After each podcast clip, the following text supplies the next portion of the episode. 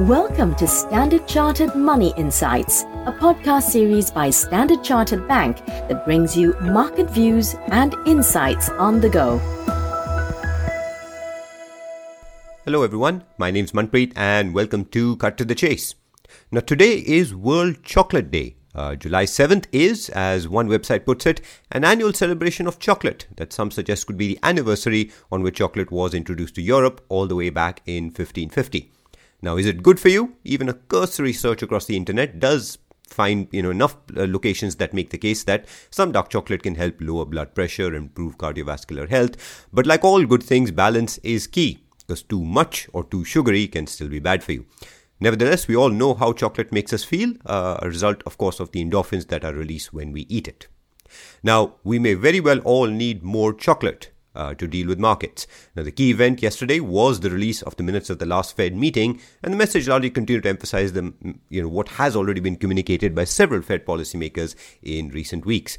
The minutes note that officials saw entrenched inflation as a significant risk and that policymakers largely supported raising interest rates into restrictive territory if needed, with the possibility that they could become even more restrictive if the data warranted it.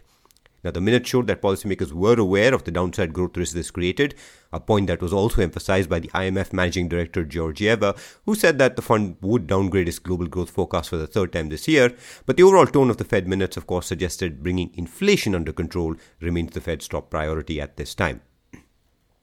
Now, for investors, the impact was most visible in the bond market, where bond yields took a leg higher following the release of the minutes. 10 year yields, of course, moving back towards the 3% level, and the gap between the 10 year and 2 year bond yields, or the 10 2 yield curve, staying inverted. What we find more interesting, though, is the size of the moves. We're just now seeing several days of double digit moves in the 10 year bond yield, which is larger than one might usually expect. Uh, this is, however, visible in volatility indices, where bond market volatility, as measured by the MOVE index, uh, remains continues to trend higher, rather, in sharp contrast to equity market volatility, which appears to be on a more muted path upwards. This factor notwithstanding, though, as we discussed yesterday, we would continue to add to bonds at the expense of equities, with days like today, when bond yields are up by double digit levels, potentially offering an opportunity to do so.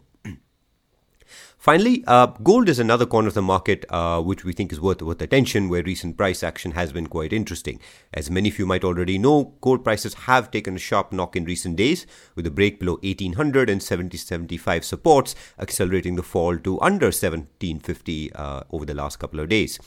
Looking back at recent history, though, the move is not arguably a huge surprise. I mean, bond yields and the US dollar remain two key drivers of gold, and both have moved strongly against the precious metal, uh, particularly the US dollar in recent days, which has surged. Uh, having said that, we would argue that continuing to hold gold as a diversifier in investment portfolios remains warranted. The strong dollar, of course, may be a headwind in the short term, but over longer horizons, we do expect this factor to reverse and turn supportive for gold.